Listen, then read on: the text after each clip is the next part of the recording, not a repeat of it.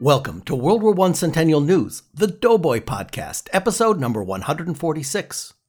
The Doughboy Podcast is about what happened one hundred years ago, during and after the war that changed the world. And it's not only about then, but it's also about now. How World War One is still present in our daily lives in countless ways. But most important, the podcast is about why and how. We will never let the awareness of World War One fall back into the mists of obscurity. This week, as the show is in between seasons, we've pulled together a potpourri of wonderful segments as we count down to Veterans Day twenty nineteen. The Doughboy Podcast is brought to you by the U S World War One Centennial Commission and the Doughboy Foundation. I'm Theo Mayer, your producer and host. Welcome to the show. In this week's episode, we're going to open with an announcement about Bells of Peace twenty nineteen. Then we'll present a series of wonderful interviews with historians, including Jay Winter and the cultural impact of World War One, Doctor Frederick Dickinson with Japan's impact on World War One, Sir Hew Strachan with a challenging overview question about the impact of the war. For Speaking World War One, we're going to chase down the surprising origin of the word tank. For World War One war tech, it's all about imaging, which is a great lead-in to our interview with Brent Burge about Peter Jackson's paradigm-shifting They Shall Not Grow Old. Be sure to listen to the segment with some exciting news about the film for the twenty nineteen holiday season. All this week on World War One Centennial News, the Doughboy Podcast.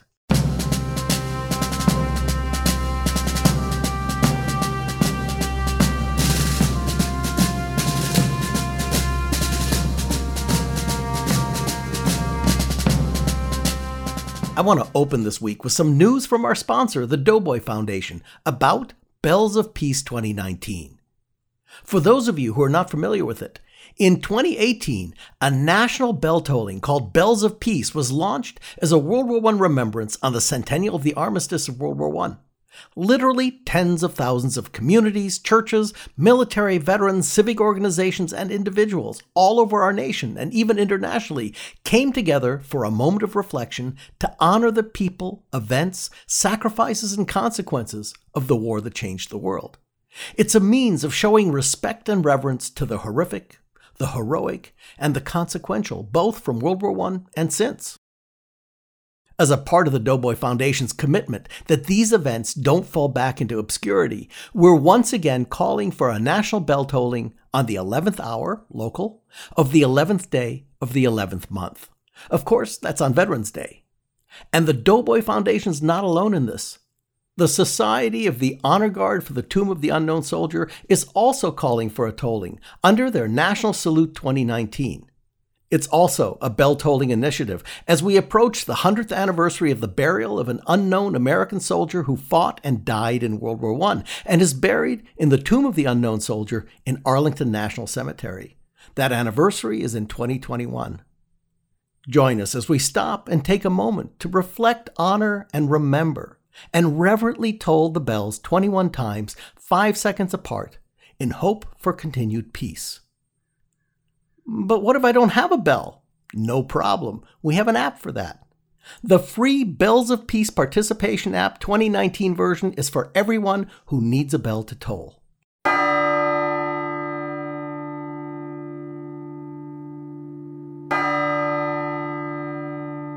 As the app's built-in countdown timer reaches eleven a.m. local, Bells of Peace will toll from every device, together, twenty-one times, in a remembrance of when the fighting ended on the Western Front in nineteen eighteen.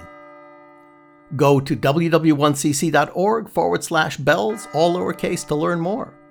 The twenty nineteen Bells of Peace Participation App features a countdown timer, selection from seven different bell sounds,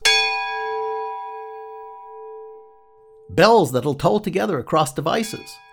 There's a manual mode, an easy way to share with your friends, and versions for iOS and Android mobile devices. If you're going to toll the bells on eleven eleven, please share your intent and your stories of tolling using the hashtags TollTheBells and Countdown to Veterans Day. Learn more by following the link in the podcast notes or going to w w one c c dot org forward slash bells, all lowercase. for this week's World War One Then section, we thought it might be very interesting to focus on academic historians and their various perceptions on key aspects of World War One. With that as a setup, let's dive into World War One then with an expanded series from our Historian's Corner.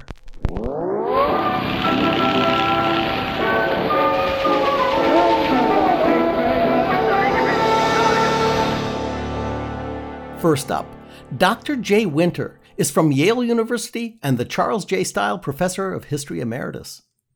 Doctor Winter has a great insight into the cultural impact of our twentieth century wars and is the author of such books as The Great War and the Shaping of the twentieth century, Sites of Memory, Sites of Mourning, The Great War in European Cultural History.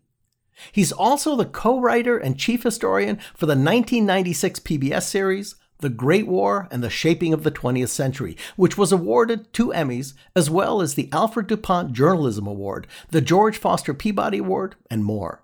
Jay, it's a pleasure to have you on the show. It's good to be with you. Jay, you've been focusing on World War One since before the centennial. How did you come to focus on this time period? I began studying the First World War in nineteen sixty-five when I was an undergraduate at Columbia University. The First World War struck me as Europe's Vietnam, so it was the contemporary echoes of the war in Vietnam that affected my choice of subject and indeed is part of the explanation for the vast expansion of First World War studies from the nineteen seventies on. Well, now we've talked with a number of historians and others about the many changes that this period brought around. In fact, we've been referring to it as the war that changed the world. Would you agree with that? Absolutely. The technology of information and images was revolutionized. One of the leading revolutionaries was the Kodak company, who put in the hands of ordinary soldiers the Kodak Vest Pocket camera that made it impossible for armies to enforce their regulations that soldiers shouldn't have images of war. They should simply fight and let the propaganda agents take care of that. In some ways, what the First World War did was to open up ordinary soldiers' vision of what war is, including American soldiers, of course, and prepare the ground for the fact that you can't control images. It's the prehistory of Abu Ghraib in Iraq.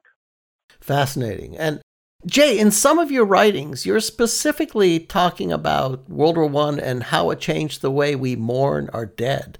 Could you elaborate on that? The First World War produced ten million dead men, either killed in combat or died in disease. And of those, five million have no known graves. It's as true for the American army as it is true for others. War has always been a killing machine, but what nineteen fourteen eighteen did because of artillery was to turn it into a vanishing act. The issue of missing soldiers, soldiers who died but no one has a trace of them, becomes universal in the First World War. It is the birth of the War of the Disappeared. And it's also the moment when a number of different countries all attempted to represent this revolution through creating tombs for unknown warriors. In other words, not people who disappear, but a body that doesn't have a name. And it's those that we honor as an Arlington cemetery. Well, you're certainly right about that. In the thousands of locales uh, where World War One memorials are around the country, the names of the lost sort of form the central theme for the communities and, and for the memorials. Is that also true in Europe? Very much so. The names are all that really matter. This is a phrase that the British poet Rudyard Kipling, who lost his son too, who literally vanished during the Battle of Lutzen, his body has never been found. He put that in all of the Commonwealth, initially Imperial, but now Commonwealth War Graves cemeteries. Their names shall liveth forevermore because there's nothing left. Artillery killed eighty percent of the men who died in the First World War. It was mechanized assembly line, machine run killing. Four years of war, the biblical message that we all return to dust was relived with a savage irony attached to it. The notion of honoring the dead meant honoring an individual who once walked by your side and who now simply vanished from the face of the earth. In addition to all you've done, you've also were asked to consult on the design for the Historial de la Grande Guerre, a major World War One memorial with multiple locations in France, a really unique design. What were some of the thoughts and considerations during that museum's design process? Well, it was quite something in nineteen eighty-five to be asked to design a museum. You know, we historians are used to thinking in two dimensions. I actually think in three dimensions about what a museum of the First World War should look like. And what I ultimately came up with was the idea that twentieth century warfare needs to have a horizontal axis in order to do justice to the subject. And the reason is soldiers dug trenches to stay alive, But the second reason is this. The language of glory, the language of heroism, nineteenth century language about war is vertical. twentieth century war and the language we use to represent it is much more horizontal. Think of Maya Lin's Vietnam Veterans Memorial. That particular design is entirely horizontal, and you can see the advantage. Horizontality is the language of mourning. Verticality is the language of hope and celebration. In Europe, absolutely, you do not celebrate the First World War. You commemorate it. A horizontal design can express commemorating the war much better than a vertical design. Well, as you know, the U S. World War One Centennial Commission is building a World War One memorial in Washington, D C, and, uh, you know, it's something that's currently missing in the Capitol. I know you've been following the project because you've commented on it. What do you think of the plans for the National World War One Memorial? I think they're very interesting, and indeed, there are a number of reasons why I think it's absolutely consistent with the change in representation that has taken place in museums all over the world. First is, it's a wall, and what American soldiers did was fill the holes on the Allied side and also pay for them. To have a wall, that's what to do to represent the First World War. Secondly, a wall showing men fighting for each other. And I think the third advantage of having a wall that shows men in combat is to make it clear that the First World War was the first of twentieth century wars that didn't do what they were supposed to do. It was the war that made the next one almost certain. I hope funding becomes fully available. The design in question, I fully support.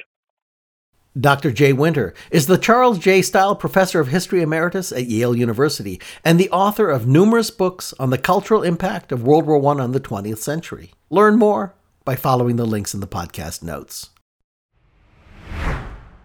Our next historian offers us a fresh view of a nation that fought the Central Powers on the side of the Allied nations, and who makes an interesting case that this often ignored aspect of World War One could have been a major game changer, but not one that's much focused on.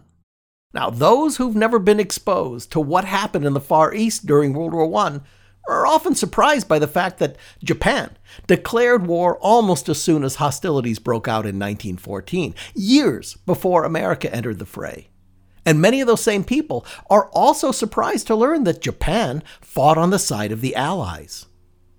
And those who know just a little about Japan in World War One tend to hold some precepts about Japan and Japan in World War One, including the accepted Western concept that Japan was an isolated nation and stalked away from the Versailles Treaty, having been seriously insulted by the non-acceptance of their proposal for racial equality for the League of Nations. Now, I'm one of those people, so it was really great to have some of my precepts realigned by our next guest, Doctor Frederick Dickinson, professor of Japanese history at the University of Pennsylvania, co-director of the Lauder Institute of Management and International Studies, and the deputy director for the Penn Forum on Japan.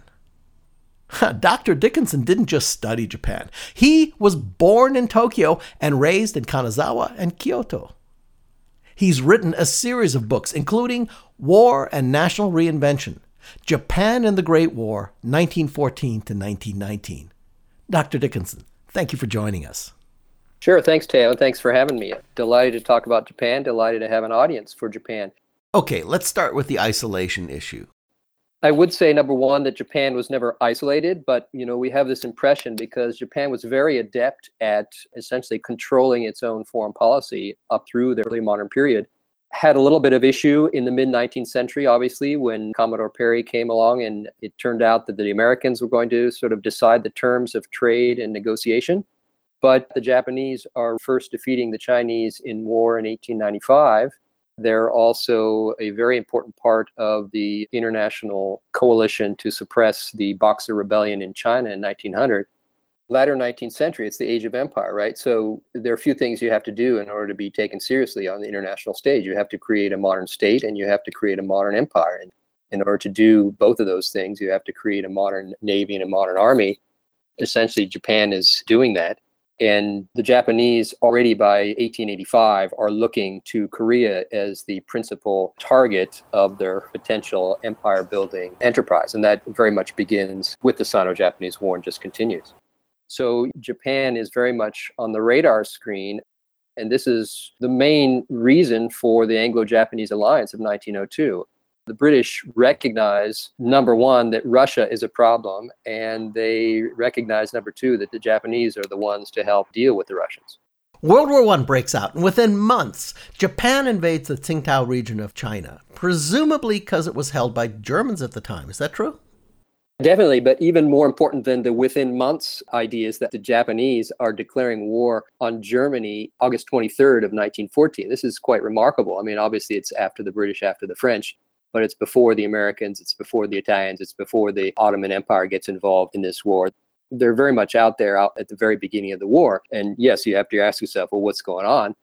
Essentially, it's the Anglo-Japanese alliance. And in particular, it has to do with the one man who was basically in charge in August of nineteen fourteen. And he was the one who made almost single-handedly the decision to go to war against Germany. That was Kato Takaki. He was the foreign minister at the time. So what role did Japan play during the war?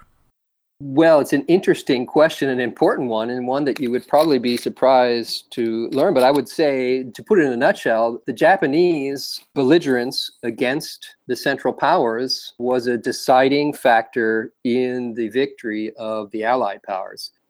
The Germans essentially are knocked out of the war in Asia by November of nineteen fourteen.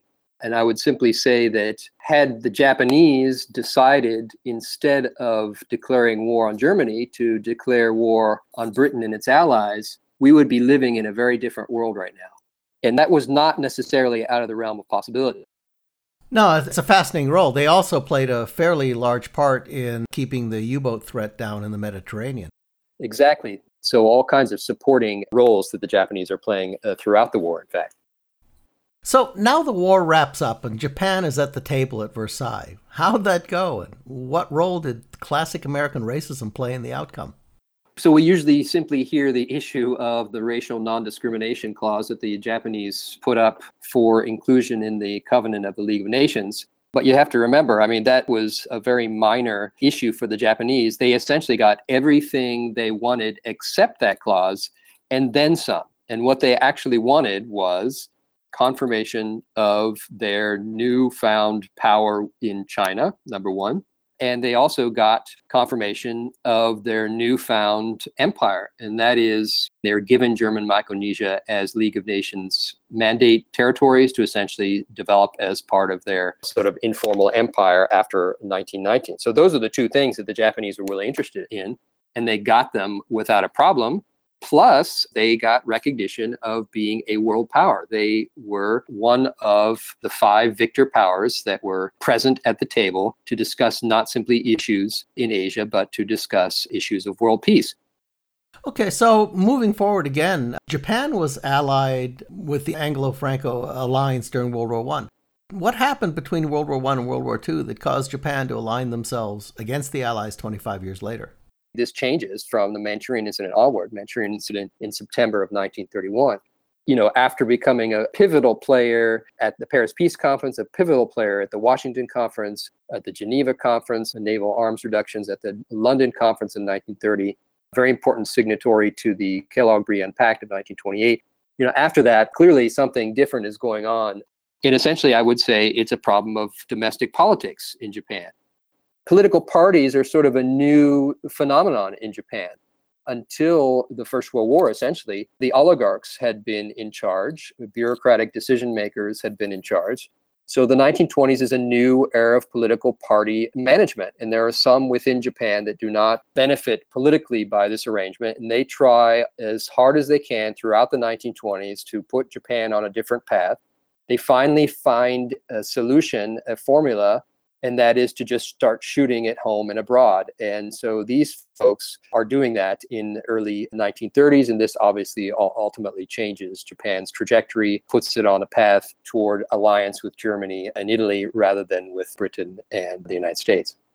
Doctor Dickinson, thank you so much for providing our listeners with this great overview of a story that many people I've spoken with are actually surprised at, and really a story that's pretty much untold. Thank you for coming in. My pleasure. Thanks for having me, Theo. Doctor Frederick Dickinson is professor of Japanese history at the University of Pennsylvania. You can learn more about Japan in World War One by following the links in the podcast notes. Our final historian guest today is Sir Hew Strachan. You know, big questions addressed in a small time frame are perhaps the most difficult combination possible. So I thought Sir Hew was an ideal expert to provide us with a wide-angle lens view for addressing the giant question. What was the impact of World War One on the world? Or at least, what are the top-line items when you boil it all down? Sir Hew is one of the most respected World War One historians anywhere. He's the professor of international relations at the University of Saint Andrews and emeritus fellow of All Souls College, University of Oxford. Sir Hew, it's wonderful to have you back on the podcast. Thank you for taking the time. It's a great pleasure, Theo. I'm delighted to be back on. We've been calling it the war that changed the world. Now, in your opinion, as one of the great subject matter experts on World War One, what would you pick as the top three changes that were brought about by the conflict? I suppose the first and most obvious thing, if you look at it from the perspective of nineteen eighteen, nineteen nineteen, is that four of the major empires in the world have collapsed. But the result across Central and Eastern Europe and into Asia and into Central Asia and down to the Middle East is massive. Here is essentially a situation where there is a vacuum in terms of governance, in terms of which the successor states will be. All that is going on, and possession is nine-tenths of the law. So while the peacemakers are meeting in Paris, these competing entities are fighting each other, and force of arms is deciding a great deal. So that's perhaps a long answer, but I think that's one of the most dramatic changes. The second would be the entry of the United States into the world order, its role in shaping the international order, its positioning of itself as a global power. So that will be my second point. And I think the third is that what emerges out of both those things is that our understanding of how states should be put together itself changes. So there's a consideration of power politics. And in some ways, Wilson pays no attention to those principles of power politics. He simply says, or he gives vent to the idea of national self-determination. And that remains, even today, something we respect as a principle. But of course, there's been a tremendous source of conflict in the twentieth century world, not just in the short term in the run-up to the Second World War, but also still today. That's fascinating. So your biggest take on all of this is that the transformation from this was political.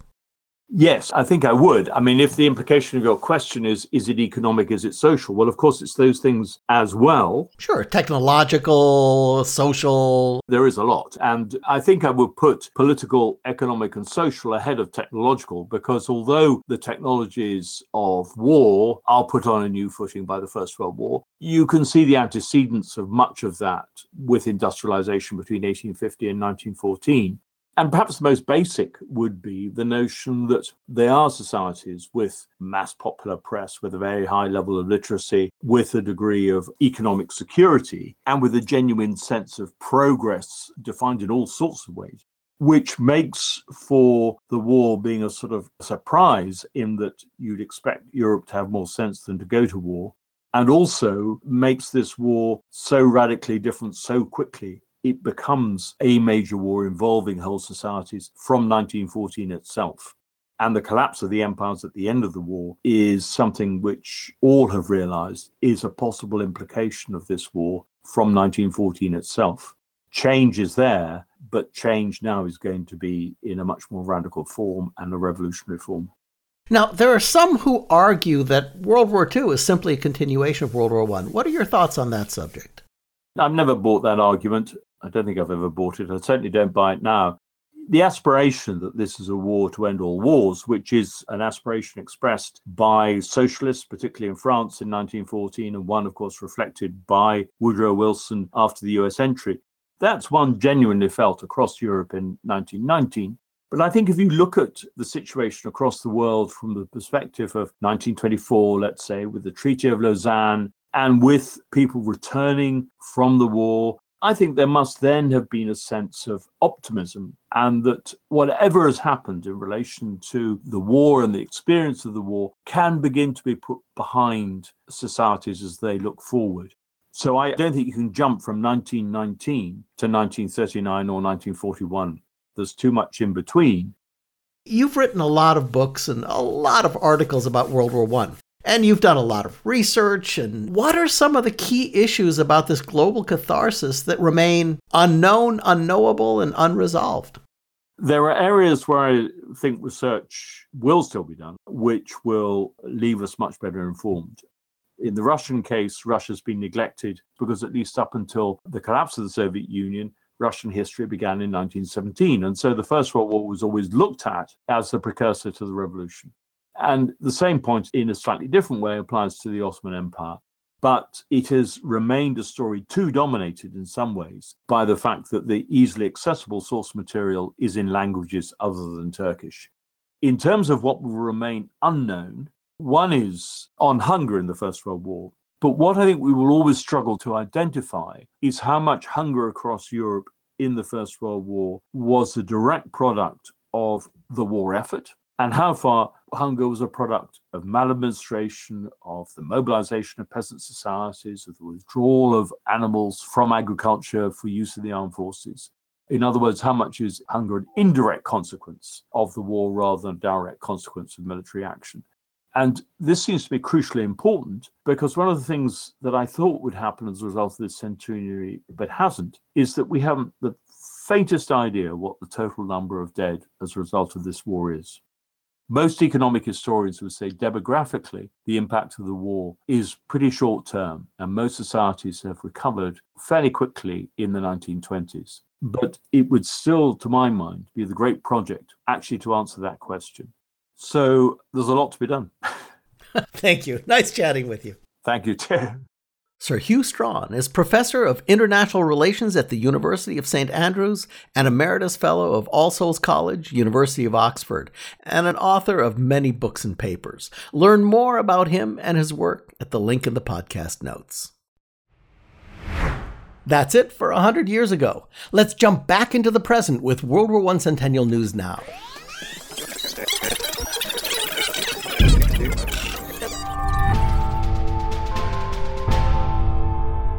This part of the podcast focuses on now and how World War One is being remembered, discussed, taught, and learned and commemorated today. For Speaking World War One, where we explore words and phrases with their origins in World War One. This week, another one of those words you think of casually but don't automatically associate with World War One. One of the most iconic new weapon technologies of World War One is the tank. They rode into World War One on horses, and they rode out on tanks is a popular phrase that describes the times. This is the grand evolution of the armored car, and every side in the conflict tried to create an effective machine. But the British beat everyone to the punch with their land ship, premiering the Mark One in September of nineteen sixteen. Until then, this was a new secret weapon. The machines were called tanks in a ruse, describing the big metal things as water carriers, supposedly for use in the Mesopotamian front. So, in conversation, the engineers referred to them as water tanks or simply tanks. Interestingly, the British Landship Committee even decided to change its name for the same secretive reason, renaming itself the Tank Supply Committee.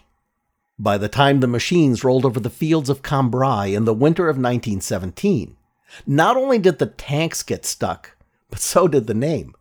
No one went for the name landships. They were simply known then and are still known today as tanks. This week's word for Speaking World War One. See the podcast notes to learn more. This week in World War One War Tech, the subject is photography and imaging in World War One. Photography and the war had major influences on each other. In nineteen fourteen, as the Germans streamed through Belgium towards France, pilots had seen the columns of invaders from the air. Now, they made estimations on the number of invaders, but the commanders just didn't believe that you could make such an accurate assessment from up in the sky. But soon after, the planes were outfitted with cameras, and aerial reconnaissance grew into a major part of combat and strategy. The combination of these two relatively new technologies, the airplane and the camera, provided field commanders with a comprehensive map of the enemy positions and movements as field darkroom technicians started to stitch together dozens of images into comprehensive area maps. Now, there was a pattern here. reconnaissance overflights preceded artillery bombardments, and artillery bombardments preceded ground offensives, a pattern that the soldiers began to recognize. And if you think about it, even though fighter plane aces were the noted, notorious, wonderful knights of the sky as they engaged in dogfights, much of the time their actual job was protecting the recon planes. And in fact, those pilots and the specialized units that made sense of their photos probably had a greater impact on the war. On the ground, official war photographs and films were being made by all sides. The U S Signal Corps motion and still picture cameramen were assigned to every division and outfit of the American military, as well as the Red Cross and the Salvation Army. These cameramen produced nearly six hundred thousand feet of film abroad. And in the United States, the Signal Corps shot another two hundred seventy-seven thousand feet of film. The U S Signal Corps documented an American war in an unprecedented fashion, preserving countless motion and still images for posterity, a huge boon to this centennial, as the Library of Congress has added troves of great digitized images and films to the publicly available resource. But the Signal Corps cameramen weren't the only ones on the ground with cameras. World War One started just after the introduction of a world-changing new camera, the Vest Pocket Kodak, the V P K. By nineteen fourteen, war photography had actually been around for over a half a century. However, due to the tech limitations of the camera gear, pictures of war were mostly staged. According to military historian Joe Coxey, nineteenth century war photographers were hampered by wet plate technology with unwieldy cameras that needed long exposure times. Now, not exactly ideal for capturing the chaos of war. But the nineteen twelve Kodak Vest Pocket camera was small enough to carry, and anyone could take a picture.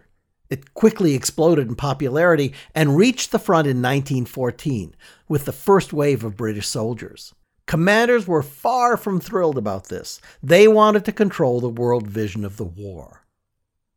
After friendly images of Brits and Germans surfaced following the Christmas truce of nineteen fourteen, the British government banned portable cameras, but of course it didn't work. In contrast, the German authorities were fairly tolerant about personal photography in their ranks. In the U S, the Kodak company marketed the V P K specifically to soldiers, who brought them to France in droves.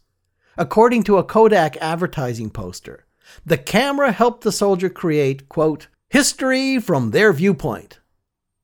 Now, this isn't just effective marketing, but a poignant statement regarding the significance of personal photography in wartime. So, thanks to this new piece of photographic technology, soldiers, nurses, and civilians alike produced a massive collection of personal images and have managed to share their experience with us about the war that changed the world. And that's the perfect lead-in to our closing segment about how legendary director Peter Jackson has taken historic World War One footage from U K's Imperial War College and has brought it to life in a compelling, memorable, and amazing way in his documentary called They Shall Not Grow Old. It premiered around this time last year with a limited release in theaters. Today you can see it on H B O, get it on Amazon, rent it from Amazon Video or Apple T V, and various other options.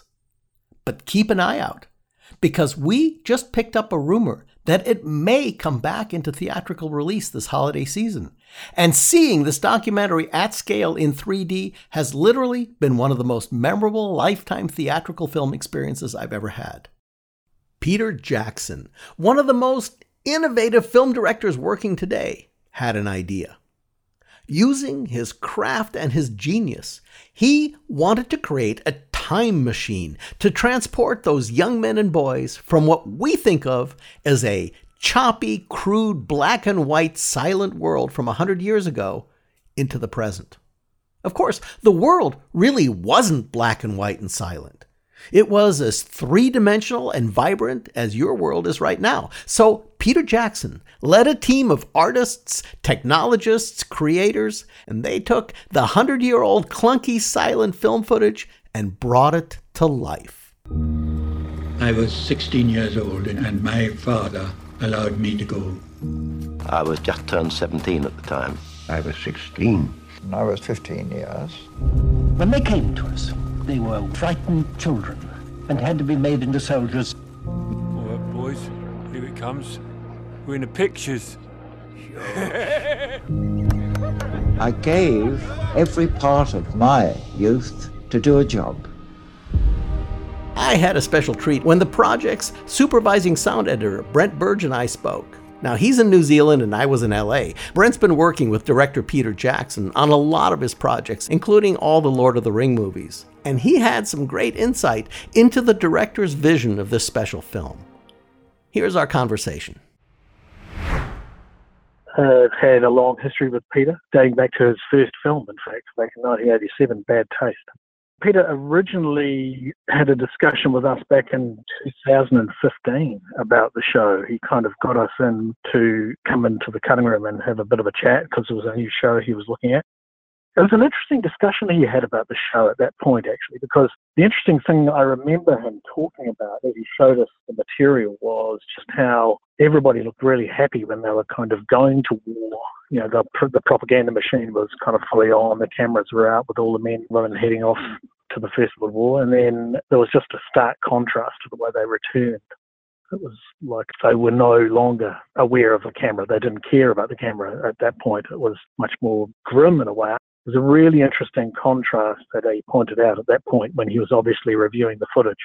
But of course, we thought we were going to start straight away on the show at that point, but it actually literally ended up taking another kind of two or three years for him to kind of push his way through it. You were starting with essentially a blank page as a sound editor for the project. You literally had to invent the entire audioscape for the scenes. It was all silent footage, right? There was absolutely nothing on the page in terms of sound for us at all. We do have a library from the U K of some original material, original tapes and so forth. But in terms of this footage, no, absolutely nothing. One of the things I think is really interesting is that you had to reconstruct what everybody was saying. How did that work? Peter had already identified the idea of how detailed he wanted this to be, and it was really about authenticity and about the whole going back into sounds which would have been sounds from the time, and that included the dialogue. There was a number of things about the dialogue which he really had identified, even at that point, of wanting to know what they were saying. So he really was very serious, even back in two thousand fifteen, to get lip readers in to check out what was being said. Not only did we have the shots that Peter had selected that had to be fully replaced with sound, Foley, dialogue, crowds, the whole thing. Then one step back from that was the pretty much the backgrounds of the whole show. And then also you have a voiceover. Hundreds of hours of the stories that the old boys spoke about were distilled down into this project, which was originally only going to run thirty minutes. But obviously Peter had in the back of his mind, no, okay, yes, yeah, yeah, I'm just going to give you boys this footage, but you're just going to keep working your way over the dialogue here because I've got so much and I think I can actually make a feature out of this. And though we didn't know that for a long time, Peter would then hand over the material again and the Foley would be okay. But then at the same time, Peter was also recutting the voiceover. So we had a tracking issue between having to track the picture changes that Peter made. And as well as that, we then had to track all the voiceover changes that Peter made because the interviews were of completely varying quality and also had a noise floor, which was substantial. A lot of cleanup happened on the actual interviews themselves, which we didn't want to lose every time Peter handed the material back over to us. The picture and the voiceover were quite separate in the way Peter wanted to portray what was being talked about. What's interesting is in a lot of sort of standard dialogue replacement, you have one or two people, but you're dealing with a lot of crowds. Martin Clark was the dialogue super on it, and he was the one who had to actually literally drill into working out the whole plan of action around how do we approach the crowd. You have what is called Walla, and you have broad effects crowds where, sure, you can get a sense of a crowd in a particular scene. And each of those different layers, from the general effects crowd, which is more of a base layer, through to the Walla, through to more discernible dialogue, which is where loop groups come in. All of them were absolutely key to get right, because the authenticity would only come alive once you looked at it and were just completely at ease with the sound that was coming off the screen as being part of what we're seeing. And the effects crowds took some time to find, because I have another person I supervise with, and when he heard about the show, the absolute thing he said to us, you have got to get the accents right. There's absolutely no way that you could put this on the page for anybody who knows those people on screen or can recognise where those people are from on screen due to their uniforms or however it was, and you're putting some New Zealand lip grouper trying to imitate an accent from some region in the U K. Well, talk to me a little bit about the machine sounds, the explosions, the guns, the, the tanks. Peter's a bit of an avid collector. He's got a passion for the First World War, which you can hear in the show. So he has some artillery guns himself. We had an opportunity to record all the shells being loaded. He's got empty shells. We've been able to record a lot of the Foley based around the guns. And as well as that, he has some contact in the army as well here. So occasionally they'll just invite Peter to come up to Waiuru, and that they're going to do a particular exercise that we might be interested in recording, which would be things like shooting off artillery shells in the middle of the desert. We have mountains in the middle of New Zealand where the road goes up onto the plateau, and the army is based around these couple of mountains. And they do a lot of exercises there, and we had the opportunity to go and record it. That's where you get to really sense the way a gun sounds. When we arrived, the army guys said, okay, well, let's go out. We'll go out and scout the terrain about where we're going to be doing this. And guns will be shooting from here, and they will be shooting over those foothills over there, about nine kilometres away to a blast site on the other side. And just by the way, we're aiming for a rock. It took us forty minutes to drive to the blast site where the shells were going to land. So we had about four people recording sound for it. Two people at the blast site, which included a bunker. The army person who was in charge of the operation was managing it from the blast site, so he could give them instructions about how far to adjust their registration of the gun. And then that was relayed to the gun site where me and, in fact, Justin Webster again were positioned, and we just laid out a bunch of microphones. They started shooting before we'd finished laying the microphones, mind you, so I think I had something in my pants at that point, because I was literally just down in front of the guns trying to set up some mics, and they started, without warning, they just started firing them off, and obviously they'd had an instruction to kind of start firing. So it was one of the most adrenaline-filled days, but we still managed to get some great sound. The guns sounded fantastic. I'm incredibly excited by what you all and Peter have done. When you go back and you think about this project in five years and ten years, what's the one thing you're going to remember the most? I think the thing I'm going to remember the most is the absolute vision that Peter had of how he was going to put this project together. It was such a personal project for him. I just think you can see Peter all the way through it. He knew exactly how it was going to work. It's all about what Peter put on the page for us to respond to. And we responded to it, and I think audiences are responding to it as well, because it is such a personal thing for him, I think, and passionate thing for him. I think that the methods that you're developing here are going to be used for all sorts of things. And the only thing I can say is thank you. We really do appreciate it down here. He's a kind of a one of a kind, that's for sure. That was the thing back in two thousand fifteen that Peter said. He said, I'm getting you guys to have a look at this because I'm going to put something together for this. It's going to be colorized, it's going to be three D, and it's going to be an IMAX, because I don't want people to feel they can just watch it on the History Channel. I really want people to get out of their houses and come and see it. It's an inspirational kind of thing that Pete often comes up with, about just taking things out of the ordinary, if you like, and just making them extraordinary for the person to watch. Brent Burge is the supervising sound editor on the Peter Jackson groundbreaking World War One documentary, They Shall Not Grow Old. We have links for you in the podcast notes. And keep an eye out for an upcoming announcement about new theatrical and three D showings during the twenty nineteen holiday season. Tickets are the best gift I can think of for anyone who's interested in World War One. And if you're listening to this podcast, you probably are. We have links for you in the podcast notes. And that wraps up episode number one hundred forty-six. Reprise segments from the award-winning World War One Centennial News, the Doughboy Podcast. We want to thank all of our contributors, talented crew, and supporters who made today's episode possible, including historian Jay Winter, historian Doctor Frederick Dickinson, historian Sir Hew Strachan, Peter Jackson film sound supervisor Brent Burge, Many thanks to Katherine Akey, World War One photography specialist and line producer for the podcast, Mac Nelson and Tim Crow, our interview editing team, to J L Michaud for his research, and Rachel Hurt, our fall intern. I'm Theo Mayer, your producer and host.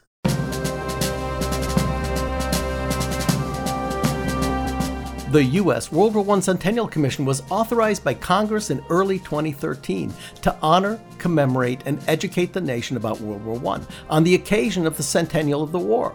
For over a half a decade, the Commission, commissioners, staff, and our many associates and supporters have labored to inspire a national conversation and awareness about World War One.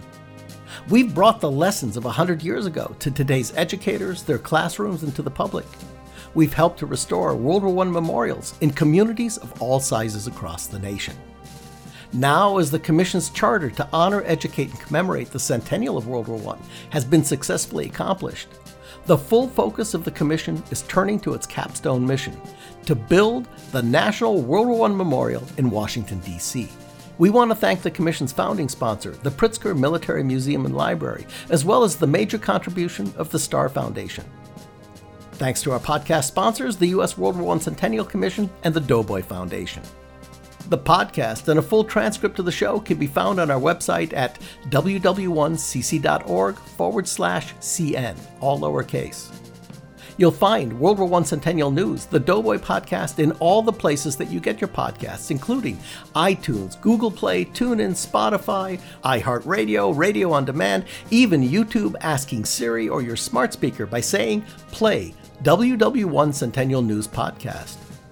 The Commission's Twitter and Instagram handles are both at W W one C C, and we're on Facebook at W W one Centennial. To donate to the memorial, please go to w w one c c dot org forward slash donate and help keep the story alive for generations to come. It's a long way to Tipperary. It's a long way to go. It's a long way to Tipperary, to the sweetest girl I know.